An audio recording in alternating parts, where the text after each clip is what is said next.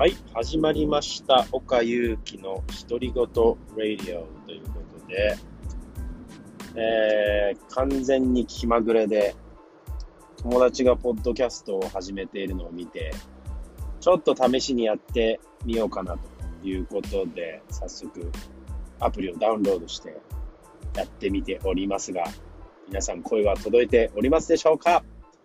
誰か聞いてくれておりますでしょうか？でも、独り言ラディオなので、いいんです。一人で。なんか喋りたいことを喋るということがこのラジオの趣旨でございます。えー、何喋りましょうね。何喋りましょう。とはいえ、喋ることといえば、大体音楽の話しかないので、とりあえず好きな音楽の話でもしますかね。まずはね。うん。今日は7月の何日だ ?10、19日あたりでしょうか ?20 日あたりでしょうかもう、日にちの感覚すらほぼありませんけれども。今日も爆音で音楽を聴きながら、えー、車に乗っておりましたけれども、今日は懐かしのドラゴンアッシュを爆音で聴きながら、歌いながら進んでおりました。ドラゴンアッシュ、いつだっけな？出会ったの。15歳ぐらいの時だったかな。高校1年生。の、アルバイトを始めてですね、初めてのアルバイト。あの、今も変わらず昔からラーメン好きなので、僕はラーメン屋さんでバイトを始めたんですけれども、そのラーメン屋さん、ちょっと不思議なラーメン屋で、なぜかパフェとか、クリームあんみつとかも出す、甘味喫茶どころラーメン屋。だったんですね。上喫茶どころラーメン屋。東京都町田市にある、あの、いい感じの、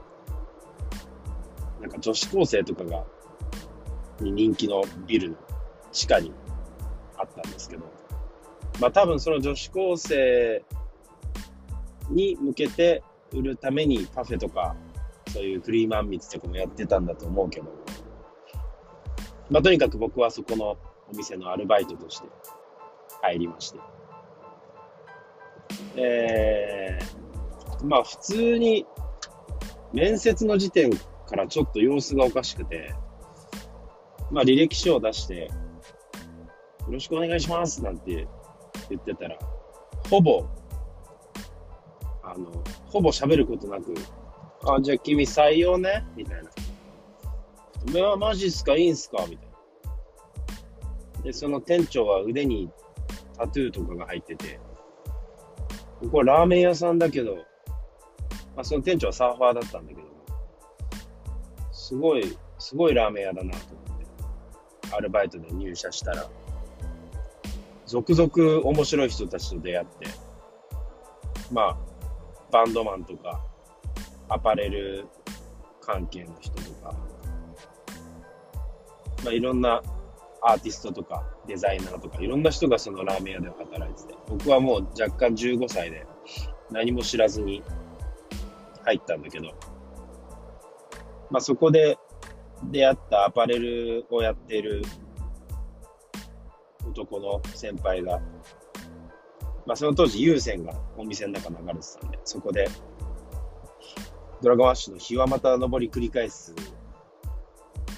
だったかな。アンダーエイジソングかな。どっちかが流れた時に、岡君これ知ってる？みたいな。いや、知らないっす。いや、これは聞いとかないとダメだよ。ドラゴンアッシュだよ。みたいな。まあ、めっちゃかっこいいっすね。みたいになって、あの、洗い場で皿を洗いながら、ドラゴンアッシュの音楽と出会ったことを今でも鮮明に覚えてます。それからもうハマっちゃって、CD、全部 CD 揃えて、あの、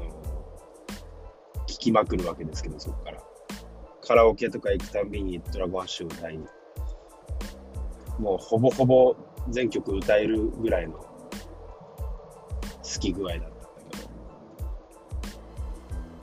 まあなんかそこで、もともと小学校の時はヒップホップが好きで、中学になってロックを好きになり、で、まあ高校でそのまさにヒップホップとロックをミックスしたミクスチャーバンドっていうのに出会って、まあ、 Dragon Ash 自体はミクスチャーバンドの中でも、ポップス寄りというか、あの、歌いやすい感じのバンドだったんですけど、まあ、そっからいろんなミクスチャーバンドとか、ハードコアとか、メロコアとか、まあ、日本国内にこんなにもかっこいいバンドたちがいるのかと、驚愕しながら掘りまくってですね、まあ、今パッと出てくる名前で言うと、まあ、もちろんハイスタンダードとか、もちろんマッドカプセルマーケッツとか、まあ、その2つのバンドはもうとにかくずっとそこから何十年、何十年何年にもわたって聴き続けているんだけど、まあ、それ以外にもいろんな、例えばグラビーとか、ソバットとか、ココバットとか、 GARLICBOYS とか、ヌンチャクとか、 SUPER STUPID とか、えー、鉄拳とか、バンブーとか、まあそういう日本のミクスチャーバンド、ハードコアバンド。あと SUNS OWL とかね、そういうちょっとメタル系のバンドとかも聴き始めて。で、もちろんその洋楽、アメリカとかヨーロッパのそういうハードコアとかも聞いてはいたんだけど、なんか高校生の時はそのジャパニーズハードコアとかジャパニーズメタルとかミクスチャーとか、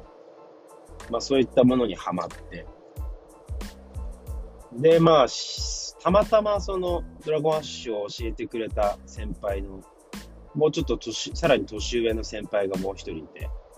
この人はベーシストでバンドをやってて、フットラブスタイルっていう、今でも。まあ今はもう、そのバンド自体はないんだけど、あのー、まあ、なんでしょうね、ミクスチャーになるのかな。まあヘビーロックって当時は言ってて、あの、 Deftones とか、 Mogwai とか、なんかそっち系の重たいロックをやってたんですですけど、そのフットラムスタイル。まあ、そのベーシストとの出会いで、実際、今まではその、憧れの、そういう有名なバンドたちをひたすら追っかけてたんだけど、目の前で、まあ、会いに行けるアイドルならぬ、会いに行けるヘビーロックバンドっていうことで、その先輩のライブにめちゃめちゃ通って、通っては暴れ、通っては暴れ、次第に暴れるために行くみたいな感じにもなってきて。まあ、めちゃめちゃ行きましたね。なんか1ヶ月に、何回行ってたろうね。もう月に2、3回はそのバンドのライブに行っては暴れて、っていうのをひたすら繰り返してたんだけど、何が良かったんですかね。なんか、ある種、スポーツみたいな。暴れて汗かいて、打ち上げ出て、15、6歳の若者なのに、あの、その先輩に、打ち上げ行くぞーなんて誘われて、すごい、もう本当に入れ墨だらけの怖い先輩たちの中に混じって、打ち上げとかも出させてもらってたんですけど、まあそこで出てくるいろんなおもろい話をまた刺激に、どんどんその日本のパンクカルチャーとかロック、ミクスチャーカルチャーにどんどんどんどん入ってって、まあ自然となんか、なんだろう、スケボーとか、古着とか、そういうカルチャーもどんどん好きになって、もうそんなことやってたらいつの間にか高校の3年間なんかあっという間に過ぎ去り、まあ、とはいえ、なんか学校とかはちゃんと行ってたような気がする。なんか、まあ、ライブとかって夜じゃないですか、大体。だか夜はライブハウスとかにいるんだけど、翌朝にはちゃっかり制服着て学校にいる、ちゃんとした子でした。で、なんか学校には行くんだけど、自分の席についてられない。まあ、それはちょっと小学校の時からずっと続いてんだけど、あの、自分の与えられた席に1時間丸々座ってられない病みたいなのがあって、あの、高校になってもそれは続いてて、まあ、っていうか大学もそうだとか、まあ、とにかく学校には行くんだけど、全然自分の教室にはいないで、なんか隣の隣にある自分の友達のクラスに行って、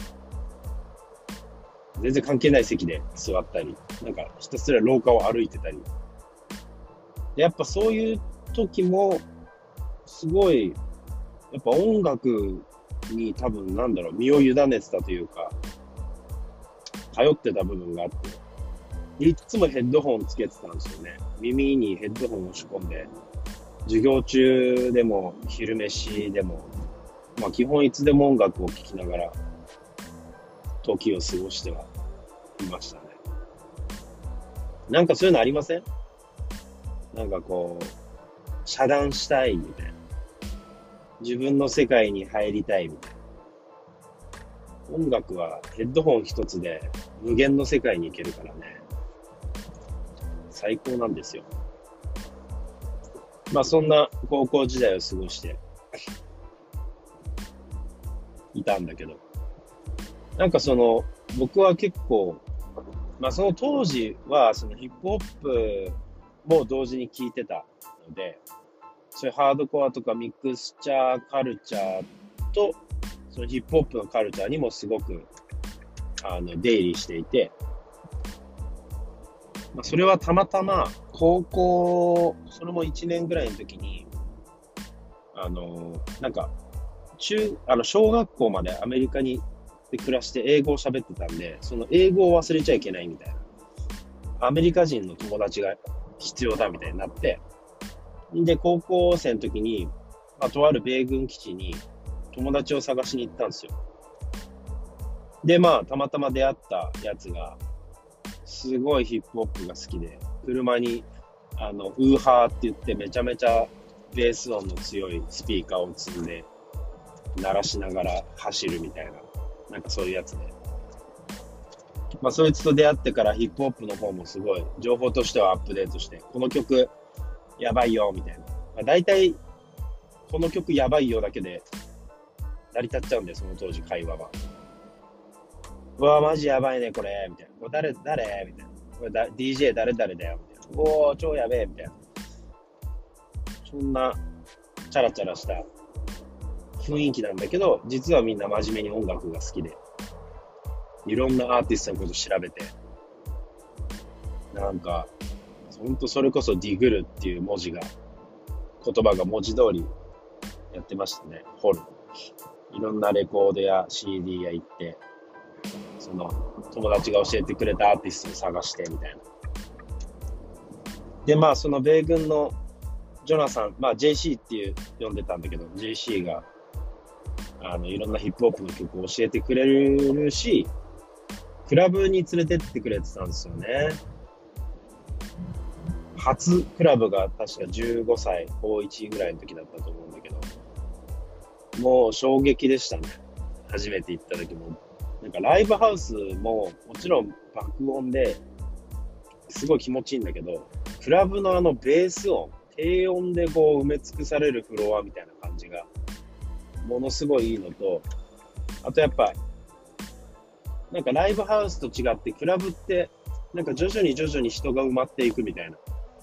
時間がこう、深くなる、夜になるにつれてどんどん人が増えてって、2時ぐらいをピークに、もう、みんなフロアで踊り狂っていたんだけど、僕はすごいシャイボーイなんで、そんなみんなの前で踊るなんてできないっす、みたいな感じで、なんかソファー席で格好つけて座ってたんだけど、まあでもそれだけでもやっぱすごい楽しくて、爆音に包まれながら、首を縦に振って、格好つけてるみたいな。なんかすごい、そういう暴れるライブハウスとか、座って首振ってるクラブとか、なんか興味ない人にとっては、どうでもいいような光景も、自分にとってはすごい、多分救いの場っていうか、唯一なんかこう、あの、なんて言うんでしょうね。自分が存在してることを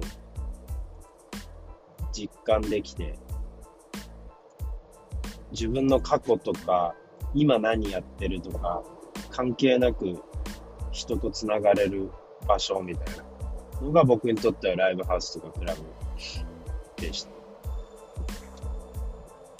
まあなんか人それぞれで本当に音楽好きなやつはそうやってそういう場所があるだろうし、アニメが好きな人はアニメが、アニメのそういう何かしら場所があるだろうし、アイドルが好きな人は何かしらそういう場所があるだろうし、なんかそういうのってあんまり、だから他のカルチャーのアニオタとか、アイドルオタとか、なんでもいいんだけど、漫画とか、なんかすごいそういうのって、もう一一緒だな、みたいな気持ちは。とにかくそのことが好きで、ひたすら追いかけて、そこに、その世界にいたいみたいな、その中にいたいみたいな気持ちってすごいわかるし、今でもそういう感じだし、僕は。だから、ジャンルは全然違うけど、ヒップホップもロックもミクスチャーもアニメも漫画もオタクもテクノもハウスもジャズもクラシックも何もかも。で、結局また音楽の話に戻すけどね。まあ結局そういう意味では一緒。まあ一緒っていうか、概念としては似てるなと、いつも思いながら、その各業界の盛り上がりを横目に見ながら僕は音楽にだけ興味があるみたいな状態が続いてますけど。なぜか高校卒業して大学生になって、なんか突然あの民族音楽に目覚めて、これもいろんなきっかけはあったんだけど、あの、まあなんか民族系雑貨屋さんみたいな、まあ今もよくあるけど、よくあるあったじゃないですか、昔。そういう場所によく出入りしてて。なんか知んないけど、僕は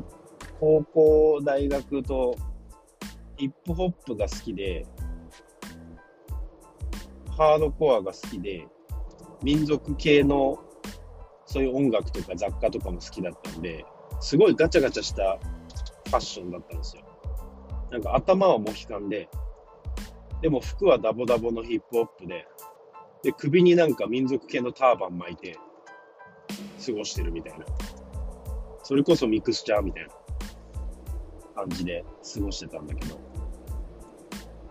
まあ、とあるディジュリドゥという楽器との出会いから、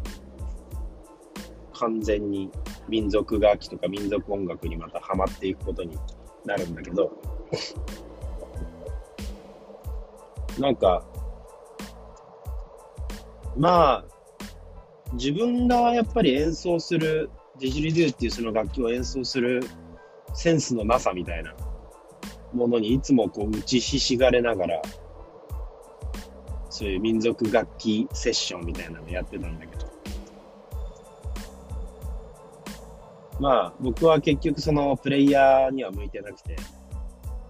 うまくこうライブとか、ライブとかやってたけど、全然こう自信を持てずにいたんだよね。結局その、多分そのプレイヤーセンスとそういう努力できる精神があれば、プレイヤーとしてやりたいっていうのも引き続きあったんだろうけど、すぐに、やっぱり僕はオーガナイザーをやりたいみたいな、その空間イベント自体を作りたいみたいな風にどんどんなってって、まあ結局はそのイベントオーガナイザーとして、そこからいろいろ活動するんだけど、まあしばらくの間、ずっとそのやっぱ民族楽器とか民族、まあ少数民族の文化を中心とした音楽。まあアフリカとか南米とかアジア、タイとかベトナムとか、あとは、チュバとまあ、ロシアとかの近くとか、あモンゴルとか、なんかいろんなその国々の少数民族だったり、現地の民族、原住民族の人たちの音楽をすごい聴いていて、なんかその国々の土地土地の音楽もめちゃめちゃかっこよかったんだけど、なんかそれらをいろんな国の DJ とかトラックメーカーがそういう音源をサンプリングして独自のまた音楽に仕上げている文化があって、日本にもやっぱりそういう、あの、チャリチャリっていう当時大好きな、まあ今でも大好きですけど、昨日もちょうど聞いてたけど、チャリチャリっていう素晴らしきトラックメーカーがいるんだけど、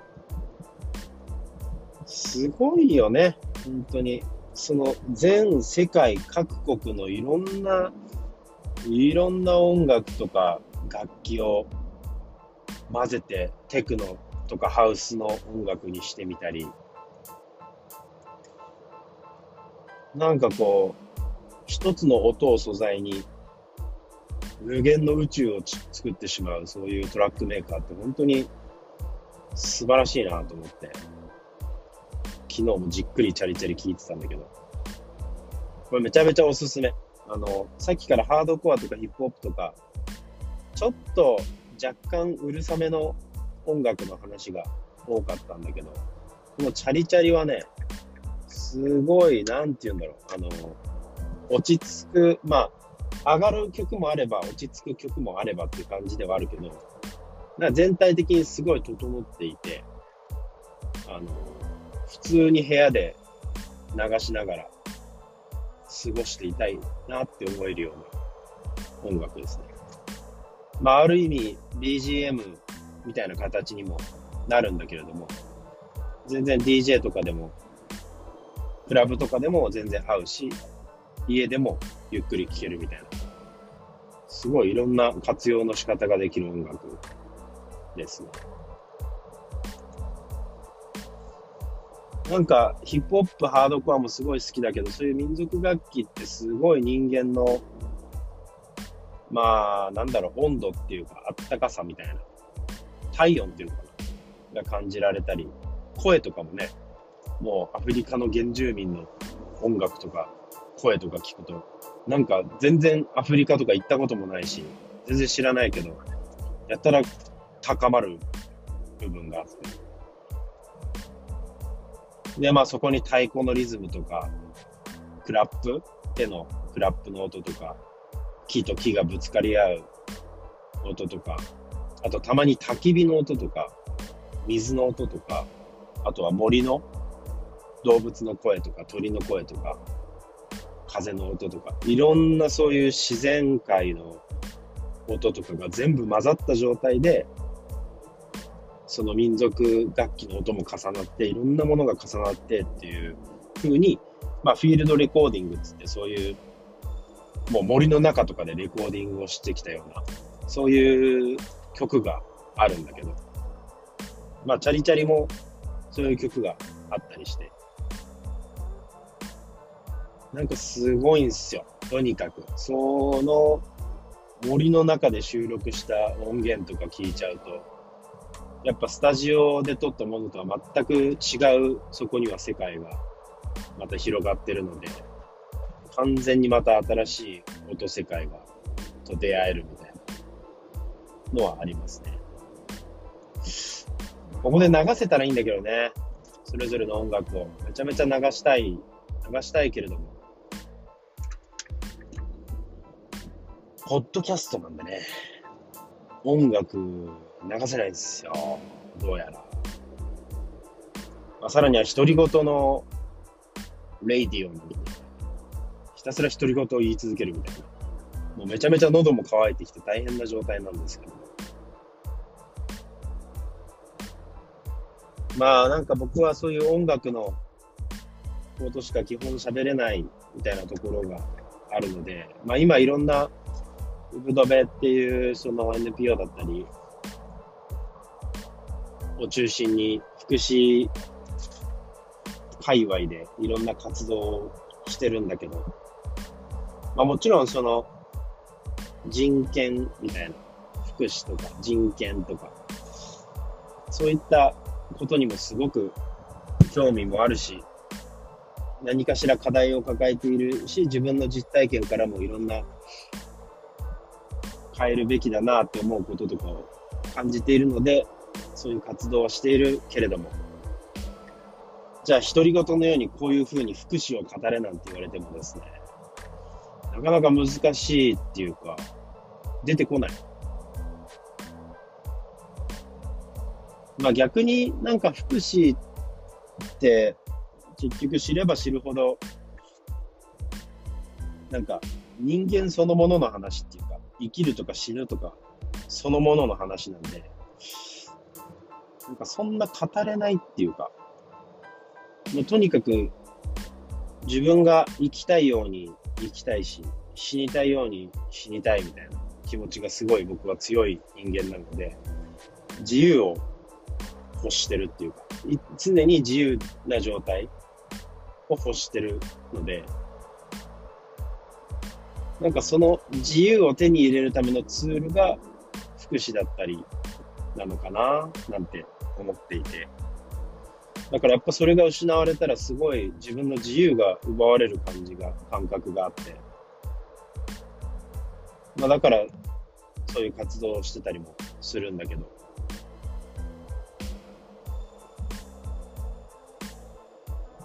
まあ、通ずる部分もあるけどね。福祉と音楽みたいなところ。まあ、通ずるっていうか、勝手にくっつけてるのかもしれないけど。なんか、なんでもいいよね。なんでもいいよ。自由に、その人が生きたいって思う方向で生きていければ、基本は何でもいいんじゃねえかって思うんですけどね。どうなんでしょう。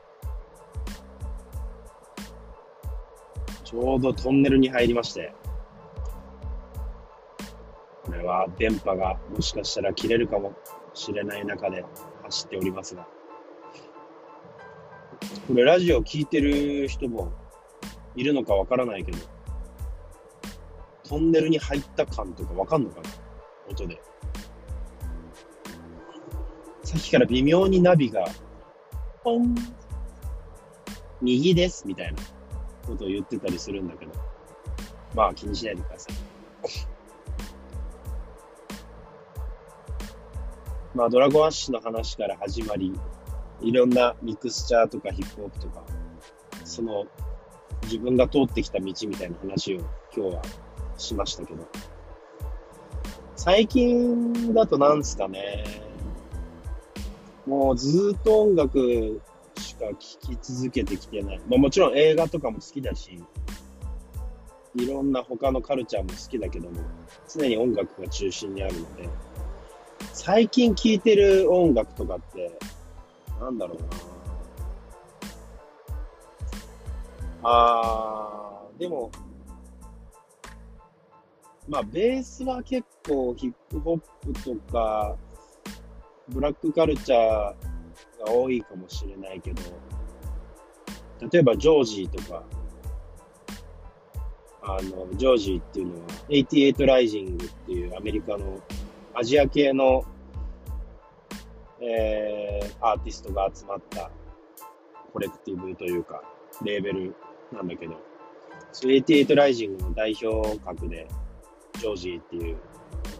アーティストがいるんだけど、その人の曲はもうめちゃめちゃ聴いてる。ラップっていうか、歌ってる感じなんだけど、トラックもめちゃくちゃかっこいいし、メロディーもいいし、なんかまったりしているようでのノリがあるみたいなところがあって、ジョージーはめちゃめちゃおすすめ。ドライブにもすごい合うなっていう感じですね。あとは、最近聞いてるの、ああ、あとはあれかな、フランシスザ・ライツ。もう僕大好きな曲があって、フランシスザ・ライツフィーチャリングボン・イベールっていう、まあ、ボン・イベールもめちゃめちゃかっこいいんだけど、その二人がフィーチャリングで、フレンズっていう曲をやってるんだけど、もうやばいっすね、その曲は。フランシス・アンドザ・ライツのね、すごい歌、歌なんだけど、なぜか分類を、ヒップホップ寄りのジャンル分けをされることが多くて、トンネル抜けましたね。わかる音で。そのフランシス・ザ・ライツの、あのー、コラボ、チャンス・ザ・ラッパーとかとやってたりとか、カニエ・ウエストとかとやってたりとか、いや、すごいんですよ。あと何かな？ジョージとか、フランシス・サンドザ・ライツとか、何聞いてんだろうな。あー、でもマバヌアとかね、最近も、もうずっと聞いてるけど、あの、折り紙プロダクションズの所属のオーバルっていうバンドのドラマーで、オーバルもめちゃめちゃかっこいいけど、そのソロマバヌア、ドラマーのマバヌアがソロでやってる、まあ、マバヌアっていう名義でやってる曲も、めちゃめちゃ良くて。最近、カンジャムに出たらしいんだけど、俺はちょっと見てないんだけど、なんか自宅が、自宅と自宅スタジオを公開して、みたいな。群馬県に住んでます、みたいな。結構チャラのプロデュースしてたり、すごいね、彼はプレイヤー、プレイヤーっていうか、なんていうの、一アーティストとしてもそうだし、プロデュース業もすごいいろいろとやっているし、本当に僕が言うと何様だって話だけど、本当にセンスの塊だなっていつも思ってます。あのー、結構前の曲だけど、マバのあのドローイングっていう曲があって、それの PV を見てもらうともう、そのセンス爆発具合がわかると思うんだけど、ドラムもギターもベースもキーボードもボーカルも全部一人でやって、その PV の中でも一人で演奏している姿が収録されてて、天才か。まあ天才なんだけど。最近は2年、3年ぐらい前に出たマバヌアのハートブレイクアットドーンっていう曲がすごい好きですね。なんかあの、ドラム、ドラムとなんかハイハットの速さで刻むベース音みたいな感じがすごい、細かく刻むベースみたいなのがすごい好きで。すごいノスタルジックな素晴らしい曲なんだけど、ぜひ聴いてほしい。マバヌアのハートブレイクアップのどうぞとか言ってみたいけど、ぜひ検索して聴いてみてください。なんか、最近、まあ僕、趣味で、趣味っていうか、あの、まあ趣味で DJ をやったりもするんだけども、あの、まあ、今こういうコロナの時代になって、なかなか、クラブとか、カフェとかバーとかで、イベントができない状態が続いているんで、DJ もずっと、もう半年、半年以上かな、もうやってないんだけど、まあ配信でいろいろやることもあって、まあでも、やっぱね、ネット上でいろんなアーティストの曲を流すっていうのは、すごいその著作権関連もいろいろと規制があるので、クラブでは普通に流せる曲も、ネット上ではなかなか難しかったりもして、なかなか、あの、途中で配信が止まっちゃったりとか、いろいろあるんだけれども、なんかそういうこともあって、最近、もう自分で作ってみようかな、みたいな。もう、もはや。著作権とかで止まっちゃうの、あれだから、自分で勝手に曲作って流そうかな、みたいな風に最近はなってきていて、謎な方向に今来ています。昨日もなぜかあの、音楽制作ソフトの Ableton Live とか、 Cubase とか、その辺のソフトをですね、いろいろ漁って、お試し版をダウンロードしたりとかして、やってみてるんだけど、難しいよね。ああいう DTM っていうの。あのやっぱパソコン一つで作曲をできる時代と言われてはいるが、すごい機能が細かい、ボタンがめちゃくちゃ多くて機能が細かいから、じゃあどこを押せばどういう音が出るのかみたいなのは、相当やっぱりいじいじり込まないとっていうか、使いこなさないとなかなか理解できない状態。まあ当たり前だけど。むしろ、ちゃんといじり倒せよっていう話なんだけど。でもやっぱ、すごい、すごいよね。最近のそういうソフトウェアは。サンプルの音がめちゃめちゃいっぱい入ってて、基本的にはそれらを組み合わせて、いろんなエフェクトをかけてみたいなことでも、一応曲は作れる。でもやっぱやりたいのはね、もともとそうやって入ってる音っていうよりも、サンプリングしたいんだよね。なんかすごいマニアックな民族音楽とかをサンプリングして、あわよくば、もはや現地に取りに行きたいぐらいの。フィールドレコーディングして、それこそ森の中とかで。それを自分の楽曲に反映させるみたいな、オリジナル、オリジナリティ溢れる創作をしたいなと思うんだけどね。まあ、まずはその曲自体を作れるようになろうということで今いろいろといじっております。昔作ってたんですよ。10代の19歳から20歳、21歳ぐらいまで。の間で、リーズンっていう、今もあるんだけど、リーズンっていうソフトを使って、友達と一緒に作曲をして遊んでたんだけど、なんかやっぱ、使い、使い始めないとそういう発想とかもなかなか浮かばないよね。なんか事前にコンセプトとか決めて、なんかこうメロディーが降ってくるのを待とうなんてしても、降ってくるわけがない。まあコンセプト決めるのはいいと思うけどね。うやむやになんかこう、オラーって作るよりも。なので、この、岡勇樹の独り言レイディオでも、今またトンネル入ってんの分かります？ボワーみたいな。この独り言レイディオでも、今後そういう自分の楽曲を聴いてもらえる日が来たらいいな。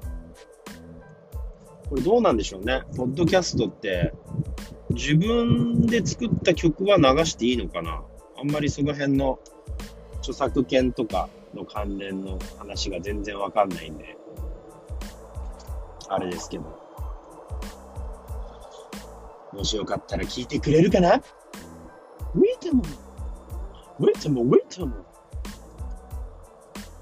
というわけで、